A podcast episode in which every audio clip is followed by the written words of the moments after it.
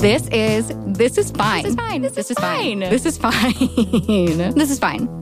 This is a poor substitute for therapy, but an excellent substitute for j- other podcasts. We're not like other podcasts. Join us as we find the answers to the universe's biggest questions like Is butter a carb? Does crying burn calories? And what the fuck am I doing with my life?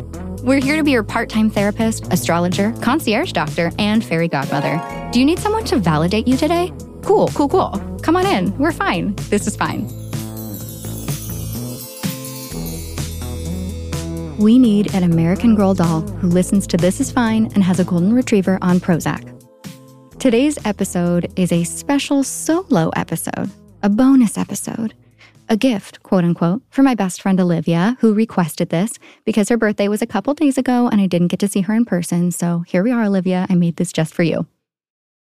I'm coming to you with some hard hitting journalism, an anthropological deep dive into the cultural phenomenon of the American Girl doll memes. It's giving Y2K, it's giving nostalgia, it's giving darkly humored girl power.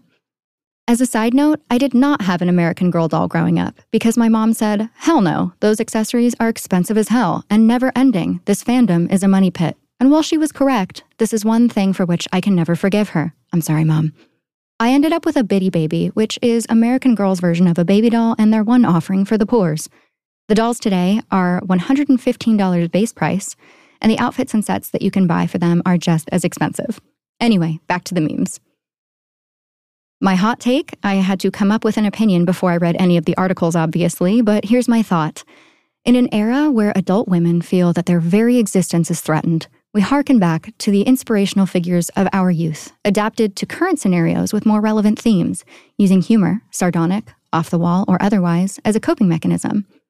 As girls, the dolls and their stories, all within specific historical contexts and moments in history, they inspired us to dream big, persevere, stick together, and kick ass.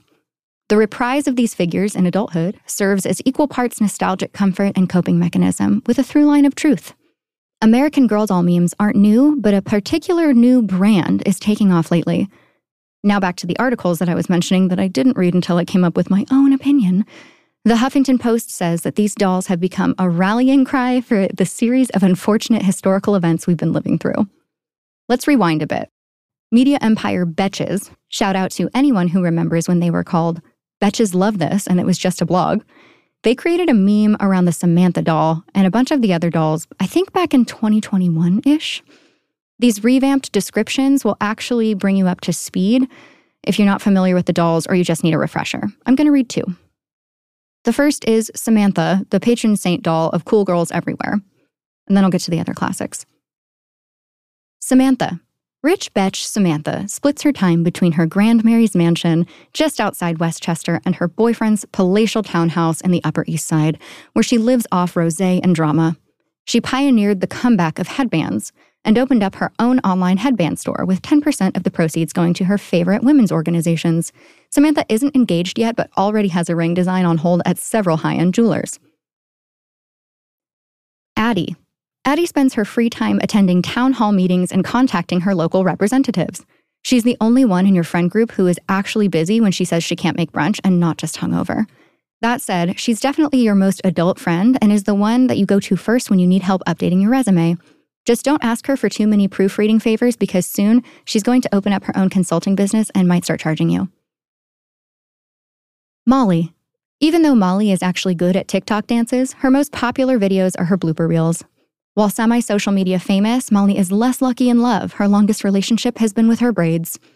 Her friends are trying to get her to be less picky, or at least remove this line from her dating app profile. Quote, My dream date is to fly to Paris so I could finally fit in wearing a beret, end quote.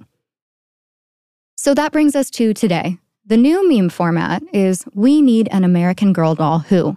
Instead of the American Girl dolls who grew up during the Mexican War of Independence and tried to save a baby goat, or who learned to care for others during her pretty chill life during the World War II era, we now have a more ironic take, one that the New York Times says provides sly social criticism.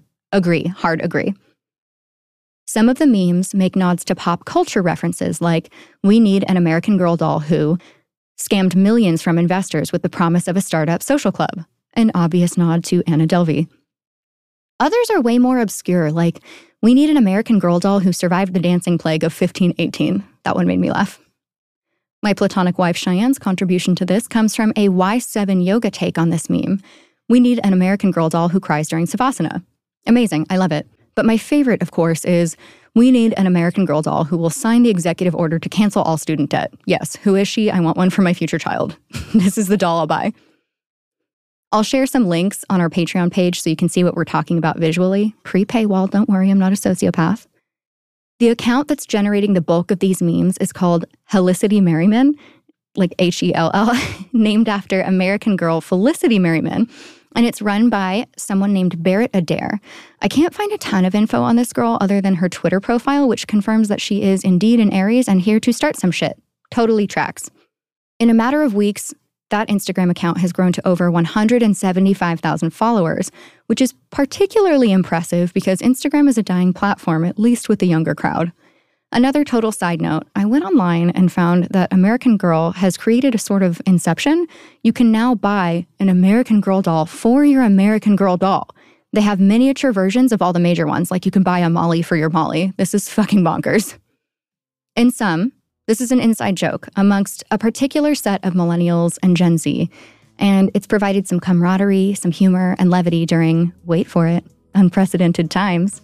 Oh, and Olivia's contribution to this episode and this topic is her concept for a screenplay. The premise American Girl dolls travel through time from their era of origin to present day, and they have to save America from a corrupt president. I would watch that. Thanks for tuning in to this episode of This Is Fine. I've been your host, Dominique Michelle Astorino. We're based in San Diego, recording in studio at DLI Productions in Pacific Beach with Emmy Award winning sound designer Dan De La Isla.